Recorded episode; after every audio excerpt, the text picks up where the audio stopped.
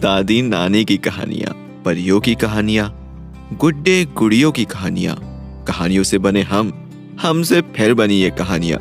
ऐसी ही कहानियों का पिटारा लेकर हाजिर हुआ हूँ मैं, यानी सिद्धांत, आपके अपने शो में। जिसका नाम है कहानी कुछ सुनी, कुछ अनसुनी।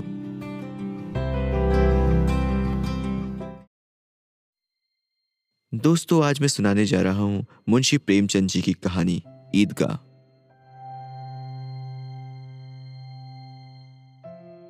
रमज़ान के पूरे तीस रोजों के बाद ईद आई है। कितना मनोहर, कितना सुहावना प्रभात है। वृक्षों पर कुछ अजीब हरियाली है। खेतों में कुछ अजीब रौनक है। आसमान पर कुछ अजीब लालिमा है। आज का सूर्य देखो, कितना प्यारा, कितना शीतल है। मानो संसार को ईद की बधाई दे रहा है। गाँव में कितनी हलचल है। ईदगाह जाने की तैयारियाँ हो रही हैं। किसी के कुर्ते में बटन नहीं है। पड़ोस के घर से सुई तागा लेने दौड़े जा रहा है। किसी के जूते कड़े हो गए हैं। उनमें तेल डालने के लिए तेली के घर भागा जाता है। जल्दी जल्दी बैलों को सानी पानी दे दें। ईदगाह से लौटते लौटते दोपहर हो जाएगा। तीन कोस का पैदल रास्ता, फिर सैकड़ों आदमियों से मिलना, भेटना। दोपहर के पहले लौटना असंभव है। लड़के सबसे ज़्यादा प्रश्न है। किसी ने एक रोजा रखा है, वो भी दोपहर तक। किसी ने वो भी नहीं। लेकिन ईदगाह जाने की खुशी उनके हिस्से की चीज़ है। रोज़े बड़े बूढ़ों के लिए होंगे, इनके लिए तो ईद है। रोज ईद का नाम रटते थे, आज वो आ गई। अब जल्दी पड़ी है कि लोग ईदगाह क्यों नहीं चलते? इन्हें गृहस्थी की चिंताओं से क्या प्रयोजन? सेवैयों के लिए दूध और शक्कर घर में है या नहीं? इनकी बला से। ये तो सेवैया खाएँगे। वो क्या जाने कि अब्बा जान क्यों बदहवास चौधरी कायम अली के घर दौड़े जा रहे हैं? उन्हें क्या खबर कि चौधरी आज आँखें बदल ले तो ये सारी ईद मुहर्रम हो जाए? उनकी अपनी जेबों में तो कुबेर का धन भरा हुआ है। बार बार जेब से अपना खजाना निकालकर गिनते हैं और खुश होकर फिर रख लेते हैं। महमूद गिनता है एक, दो, दस, बारह। उसके पास बारह पैसे हैं। मोहसिन के पास एक, दो, तीन, आठ, नौ, पंद्रह पैसे हैं। इन्हीं अनगिनती पैसों में अनगिनती चीज़ें लाएँगे। खिलौने, मिठाइयाँ, बिगुल, गेंद और जाने क्या क्या और सबसे ज़्यादा प्रश्न है हामिद। वो चार, पाँच साल का गरीब सूरत, दुबला पतला लड़का, जिसका बाप गत वर्ष हैजे की भेंट हो गया और माँ ना जाने क्यों पीली होती होती एक दिन मर गई। किसी को पता ना चला क्या बीमारी है? कहती तो कौन सुनने वाला था? दिल पर जो कुछ बीतती थी, वो दिल में ही सहती थी। और जब ना सहा गया तो संसार से विदा हो गई। अब हामिद अपनी बूढ़ी दादी अमीना की गोद में सोता है और उतना ही प्रश्न है। उसके अब्बा जान रुपए कमाने गए हैं। बहुत सी थैलियाँ लेकर आएँगे। अम्मी जान अल्लाह मियाँ के घर से उसके लिए बड़ी अच्छी अच्छी चीज़ें लाने गई हैं। इसलिए हामिद प्रश्न है। आशा तो बड़ी चीज़ है, और फिर बच्चों की आशा, उनकी कल्पना तो राय का पर्वत बना लेती है। हामिद के पाँव में जूते नहीं हैं, सिर पर एक पुरानी धुरानी टोपी है, जिसका गोटा काला पड़ गया है। फिर भी वो प्रसन्न है। जब उसके अब्बा जान, थैलियाँ और अम्मी जान नियामतें लेकर आएँगी तो वो दिल के अरमान निकाल लेगा। तब देखेगा, महमूद, मोहसिन, नूरे और समी कहाँ से उतने पैसे निकालेंगे? अभागिन अमीना अपनी कोठरी में बैठी रो रही है। आज ईद का दिन और उसके घर में दाना नहीं। आज आबिद होता तो क्या इसी तरह ईद आती और चली जाती? इस अंधकार और निराशा में वह डूबी जा रही है। किसने बुलाया था इस निगूढ़ी ईद को? इस घर में इसका काम लेकिन हामिद, उसे किसी के मरने जीने से क्या मतलब? उसके अंदर प्रकाश है, हर आशा। विपत्ति अपना सारा दलबल लेकर आए। हामिद की आनंद भरी चितवन उसका विध्वंस कर देगी। हामिद भीतर जाकर दादी से कहता है तुम डरना नहीं अम्मा मैं सबसे पहले आऊँगा। बिल्कुल ना डरना। अमीना का दिल कचोट रहा है। गाँव के बच्चे अपने अपने बाप के साथ जा रहे हैं। हामिद का बाप अमीना के सिवा और कौन है? उसे कैसे अकेले मेले जाने थे उस भीड़ भाड़ में बच्चा कहीं खो जाए तो क्या हो? नहीं अमीना उसे यो ना जाने देगी। नन्नी सी जान तीन कोस चलेगा कैसे? पैर में छाले पड़ जाएँगे। जूते भी तो नहीं है। वो थोड़ी थोड़ी दूर पर उसे गोद ले लेगी।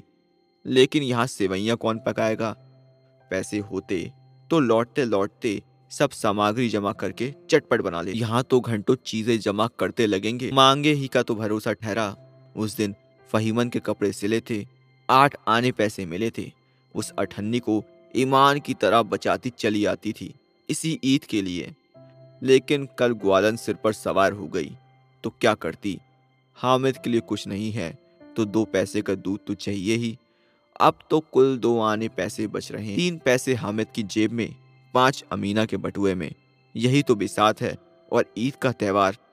अल्लाह ही बेड़ा पार लगाए। धोबन, और नाइन, और महत रानी और चूड़ी हारन, सभी तो आएँगी। सभी को सेवैया चाहिए, और थोड़ा किसी की आँखों नहीं लगता। किस किस से मुँह चुराएगी, और मुँह क्यों चुराए? साल भर का त्यौहार है, ज़िंदगी खैरियत से रहे।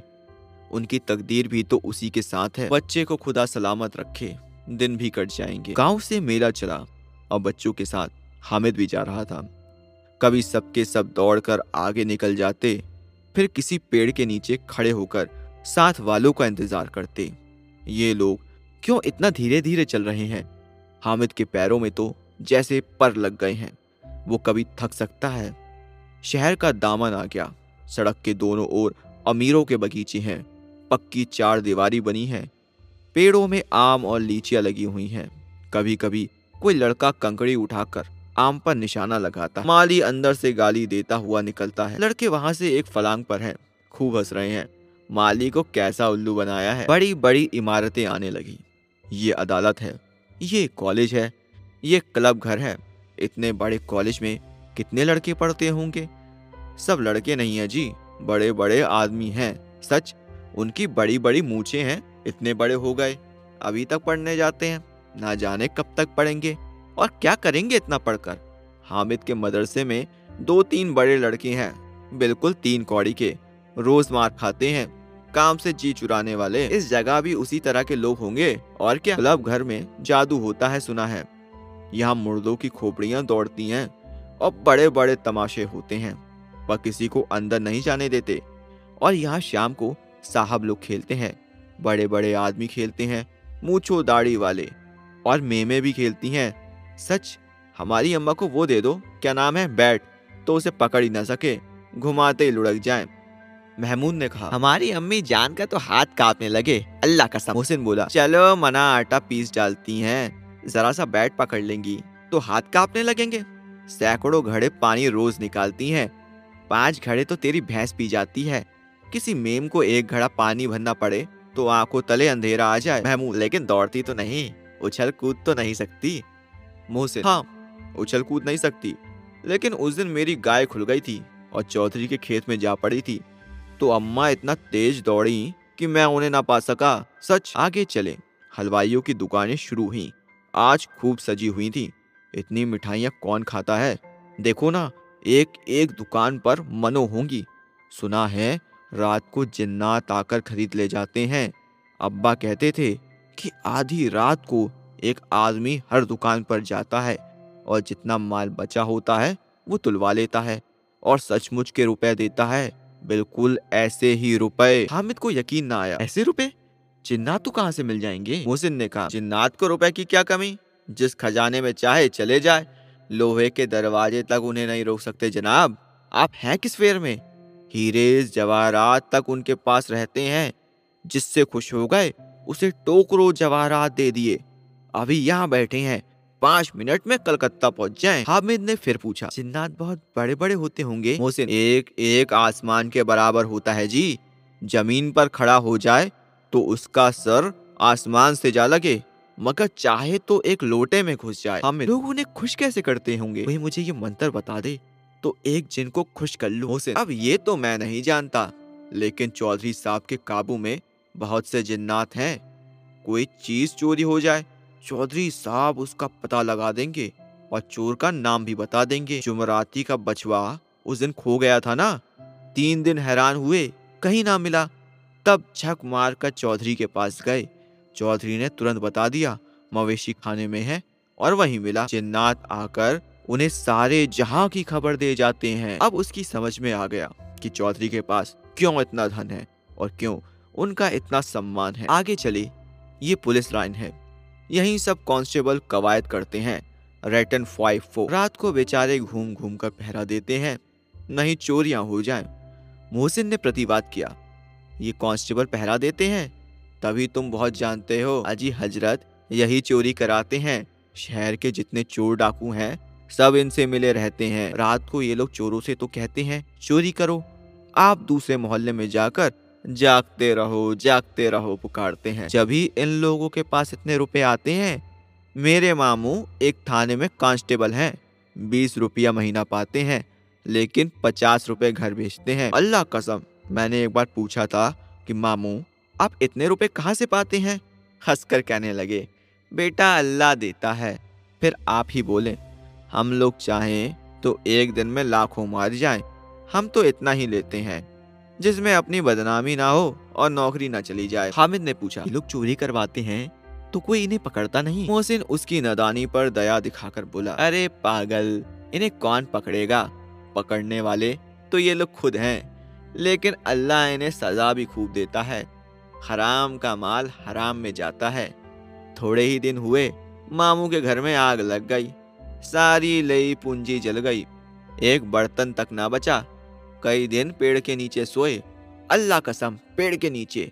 फिर न जाने कहाँ से एक सौ कर्ज लाए तो बर्तन भांडे आए। हामिद, एक सौ तो पचास से ज़्यादा होते हैं। कहाँ पचास, कहाँ एक सौ? पचास एक थैली भर होता है। सौ तो दो थैलियों में भी ना आए। अब बस्ती घनी होने लगी। ईदगाह जाने वालों की टोलियाँ नज़र आने लगी। एक से एक भड़कीले वस्त्र पहने हुए।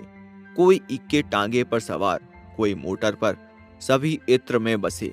सभी के दिलों में उमंग। ग्रामीणों का ये छोटा सा दल अपनी विपन्नता से बेखबर संतोष और धैर्य में मगन चला जा रहा था। बच्चों के लिए नगर की सभी चीज़ें अनु जिस चीज़ की ओर ताकते ताकते ही रह जाते।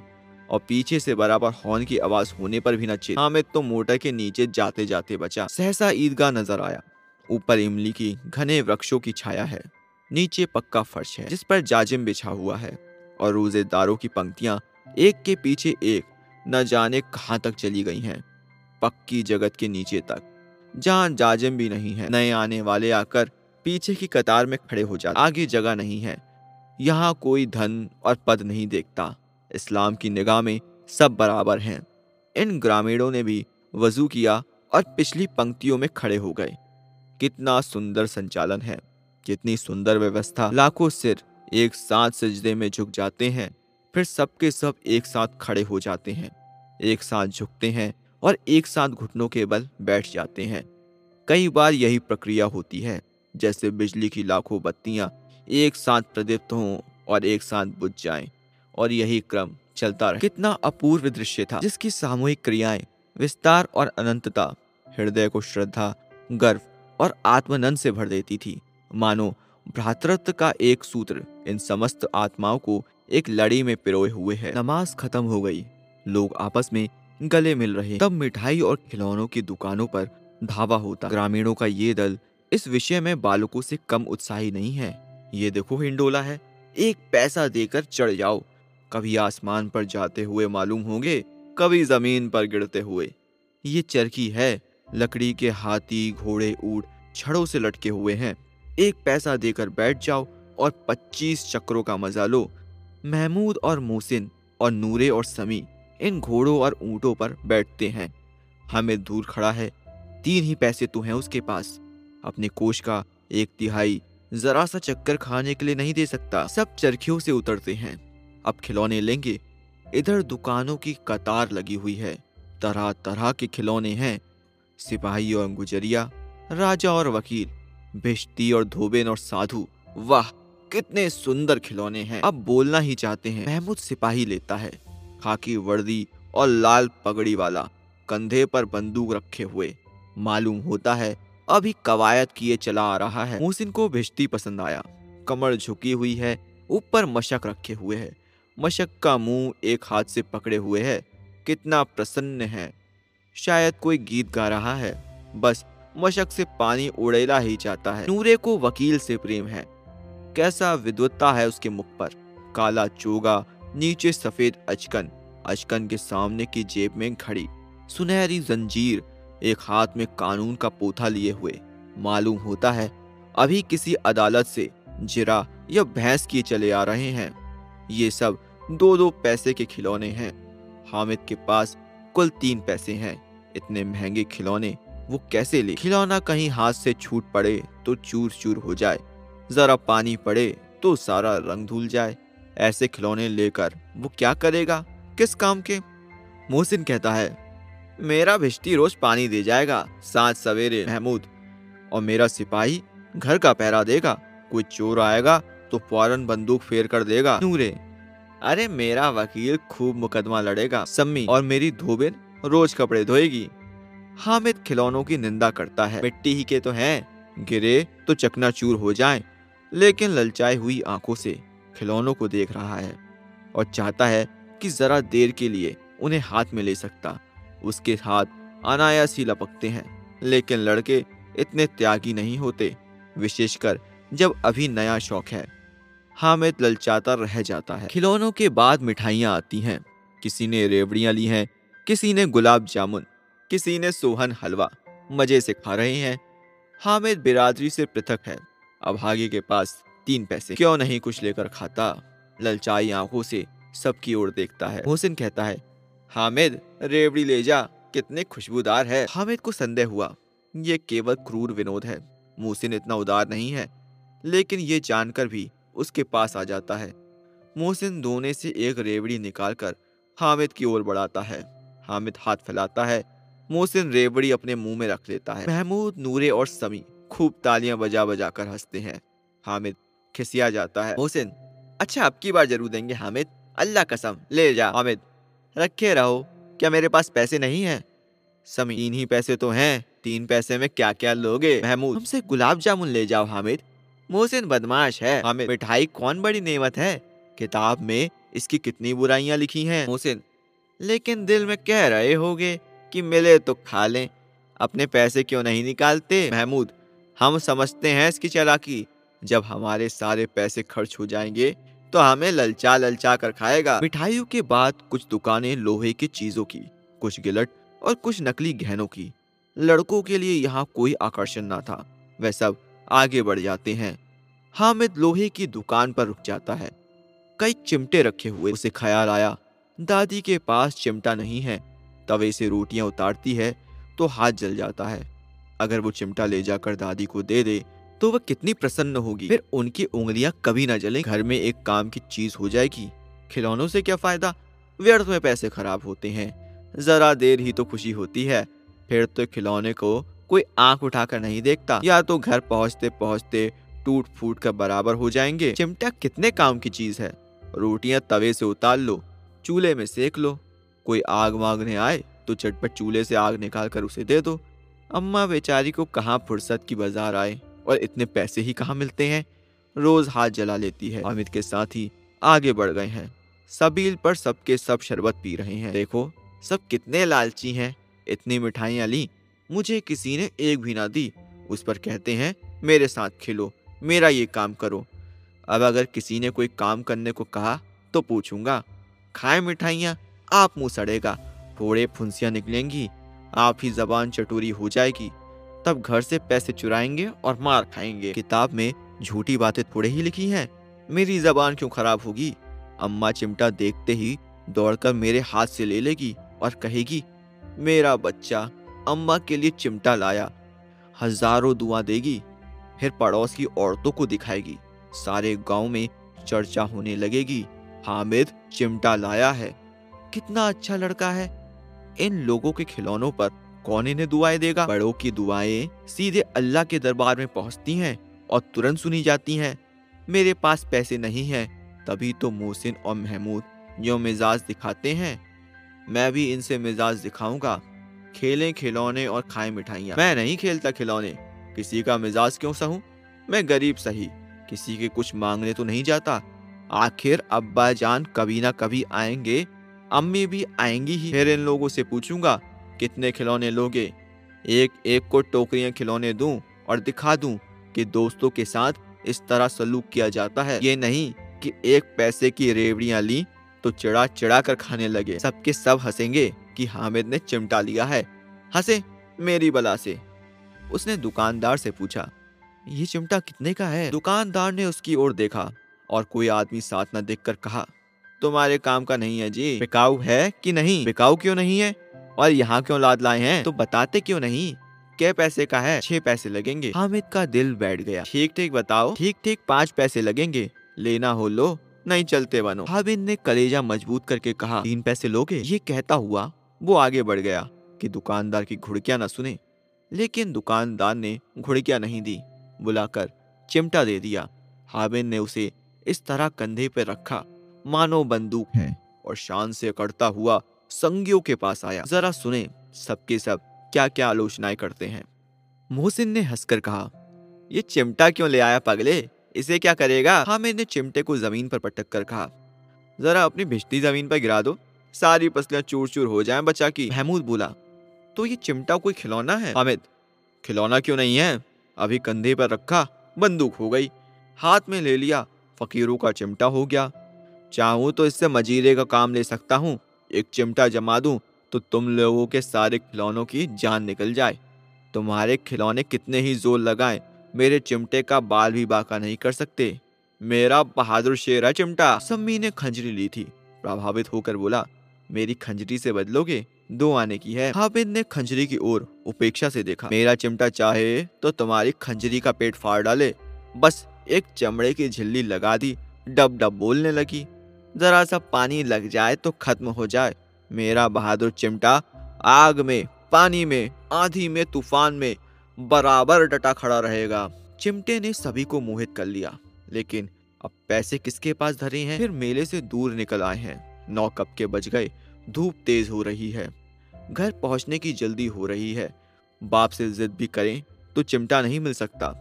हामिद है बड़ा चलाक, इसलिए बदमाश ने अपने पैसे बचा रखे थे। अब बालकों के दो दल हो गए, मोहसिन, महमूद, समी और नूरे एक तरफ़, हामिद अकेला दूसरी तरफ़। शास्त्रार्थ हो रहा है। सम्मी तो विधर्मी हो गया, दूसरे पक्ष से जा मिला, लेकिन मोहसिन, महमूद और नूरे भी हामिद से एक एक दो दो साल बड़े होने पर भी हामिद के आघातों से आतंकित हो उठे उसके पास न्याय का बल है और नीति की शक्ति एक और मिट्टी है, दूसरी ओर लोहा, जो इस वक्त अपने को फलाद कह रहा है वो अजय है, घातक अगर कोई शेर आ जाए तो मियाँ भिश्ती के छक्के छूट जाएँ। मियाँ सिपाही मिट्टी की बंदूक छोड़कर भागे वकील साहब की नानी मर जाए, चोगे में मुँह छुपाकर ज़मीन पर लेट जाएँ। मगर ये चिमटा, ये बहादुर, ये रुस्तम हिंद, लपक कर शेर की गर्दन पर सवार हो जाएगा और उसकी आँखें निकाल लेगा। मोहसिन ने एड़ी चोटी का ज़ोर लगाकर कहा अच्छा पानी तो नहीं भर सकता। हामिद ने चिमटे को सीधा खड़ा करके कहा, बिश्ती को एक डांट बताएगा तो दौड़ा हुआ पानी लाकर उसके द्वार पर छिड़कने लगेगा। मोहसिन परास्त हो गया, पर महमूद ने कुमक पहुंचाई, अगर बचा पकड़ जाए तो अदालत में बंधे बंधे फिरेंगे तब तो वकील साहब के पैरों पड़ोगे। हामिद इस प्रबल तर्क का जवाब न दे सका। उसने पूछा, हमें पकड़ने कौन आएगा? नूरे ने अकड़ कर कहा, ये सिपाही बंदूक वाला। हामिद ने मुँह चिढ़ाकर कहा, ये बेचारे, हम बहादुर उस्तम हिंद को पकड़ेंगे? अच्छा लाओ, अभी जरा कुश्ती हो जाए। इसकी सूरत देखकर दूर से भागेंगे। पकड़ेंगे क्या बेचारे? मोहसिन को एक नई चोट सूझ गई। तुम्हारे चिमटे का मुँह रोज आग में जलेगा। उसने समझा था कि हामिद लाजवाब हो जाएगा, लेकिन ये बात ना हुई। हामिद ने तुरंत जवाब दिया, आग में बहादुर ही कूदते हैं जनाब। तुम्हारे ये वकील, सिपाही और भिश्ती लेडियों की तरह घर में घुस जाएँगे। आग में कूदना वो काम है जो ये रुस्तम हिंद ही कर सकता है। महमूद ने एक ज़ोर लगाया, वकील साहब कुर्सी मेज पर बैठेंगे। तुम्हारा चिमटा तो बावर्ची खाने में ज़मीन पर पड़ा रहेगा। इस तर्क ने सम्मी और नूरे को भी सजीव कर दिया। कितने ठिकाने की बात कही है पट्टे ने। चिमटा, बावर्ची खाने में पड़ा रहने के सिवा और क्या कर सकता है? हामिद को कोई फड़कता हुआ जवाब न सूझा तो उसने धांधली शुरू की। मेरा चिमटा बावर्ची खाने में नहीं रहेगा। वकील साहब कुर्सी पर बैठेंगे तो जाकर उन्हें ज़मीन पर पटक देगा और उनका कानून उनके पेट में डाल देगा। बात कुछ बनी नहीं, खासी गाली गलौज थी, लेकिन कानून को पेट में डालने वाली बात छा गई, ऐसी छा गई कि तीनों सुरमा मुँह ताकते रह गए। मानो कोई धेलचा कनकौआ किसी गंडे वाले कनकौए को काट गया हो। कानून मुँह से बाहर निकलने वाली चीज़ है, उसको पेट के अंदर डाल दिए जाना बेतुकी सी बात होने पर भी कुछ नयापन रखती है। हामिद ने मैदान मान लिया। उसका चिमटा रुस्तम हिंद है। अब इसमें मोहसिन, महमूद, नूरे समी किसी को भी आपत्ति नहीं हो सकती। विजेता को हारने वालों से जो सत्कार मिलना स्वाभाविक है वो हामिद को मिला और उन्हें तीन तीन चार चार अपने पैसे खर्च किए, पर कोई काम की चीज़ ना ला सके।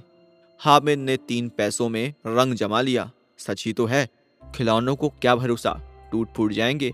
हामिद का चिमटा तो बना रहेगा बरसों। संधि की शर्तें तय होने लगी। मोहसिन ने कहा, जरा अपना चिमटा दो, हम भी देखें। तुम हमारा भिश्ती लेकर दे महमूद और नूरे ने भी अपने अपने खिलौने पेश किए। हामिद को इन शर्तों के मानने में कोई आपत्ति ना थी।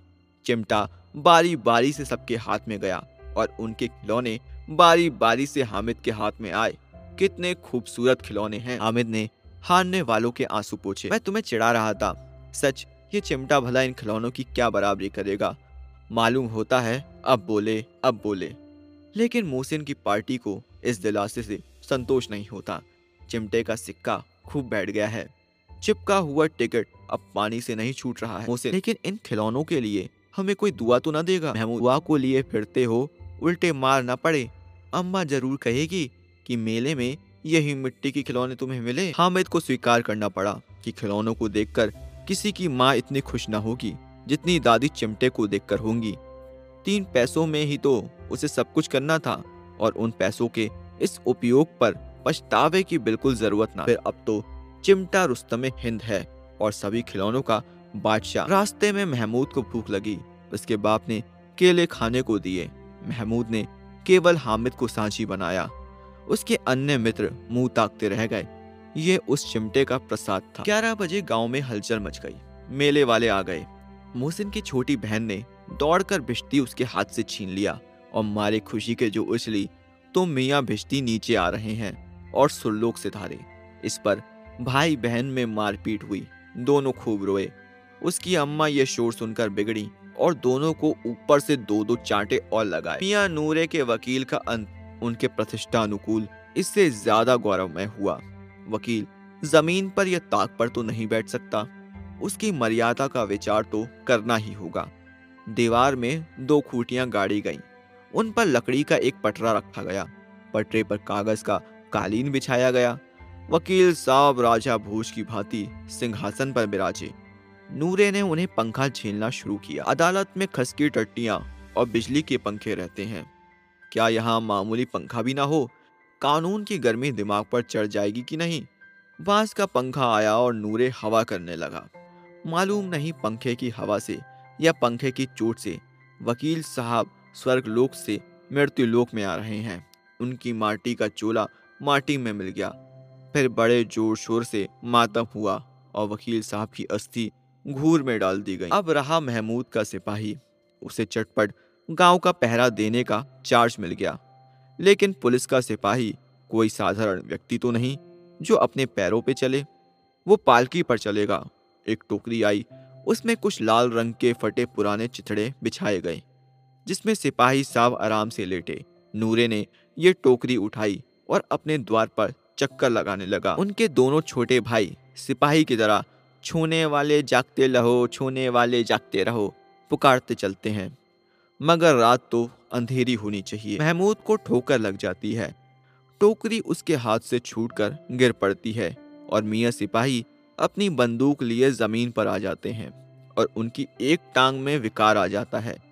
महमूद को आज ज्ञात हुआ कि वो अच्छा डॉक्टर है। उसको ऐसा मरहम मिल गया जिससे वो टूटी टांग को आनंद फानंद जोड़ सकता है। केवल गुलर का दूध चाहिए। गुलर का दूध आता है, टांग जोड़ दी जाती है, लेकिन सिपाही को ज्यों ही खड़ा किया जाता है, टांग जवाब दे देती है। शल्य क्रिया सफल हुई, तब उसकी दूसरी टांग भी तोड़ दी जाती है। अब कम से कम एक जगह आराम से बैठ तो सकता है। एक टांग से तो ना चल सकता था, ना बैठ सकता था। अब वो सिपाही सन्यासी हो गया है। अपनी जगह पर बैठा बैठा पहरा देता है। कभी कभी देवता भी बन जाता है। उसके सर का झालरदार साफा खुरज दिया गया है। अब उसका जितना रूपांतर चाहो कर सकते हो। कभी कभी तो उससे बाट का काम भी लिया जाता है। अब मियाँ हामिद का हाल सुनिए। अमीना, उसकी आवाज़ सुनते ही दौड़ी और उसे गोद में उठाकर प्यार करने लगी। सहसा उसके हाथ में चिमटा देखकर वो चौंक, चिमटा कहाँ था? मैंने मोल लिया है। के पैसे में? तीन पैसे दिए। अमीना ने छाती पीट ये कैसा बेसमझ लड़का है कि दोपहर हुआ, कुछ खाया, ना पिया। लाया क्या? चिमटा? सारे मेले में तुझे और कोई चीज़ ना मिली जो ये लोहे का चिमटा उठा लाया? हामिद ने अपराधी भाव में कहा। तुम्हारी उंगलियाँ तवे से जल जाती थीं, इसलिए मैंने इसे लिया। बुढ़िया का क्रोध तुरंत स्नेह में बदल गया। और स्नेह भी वो नहीं, जो प्रगल्भ हो और अपनी सारी कसक शब्दों में बिखेर देता है। ये मूक स्नेह था। खूब ठोस, रस और स्वाद से भरा हुआ। बच्चे में कितना त्याग, कितना सद्भाव और कितना विवेक है। दूसरों को खिलौने लेते और मिठाइयाँ खाते देखकर इसका मन कितना ललचाया होगा। इतना जब्त इससे हुआ कैसे? वहाँ भी इसे अपनी बुढ़िया दादी की याद बनी रही।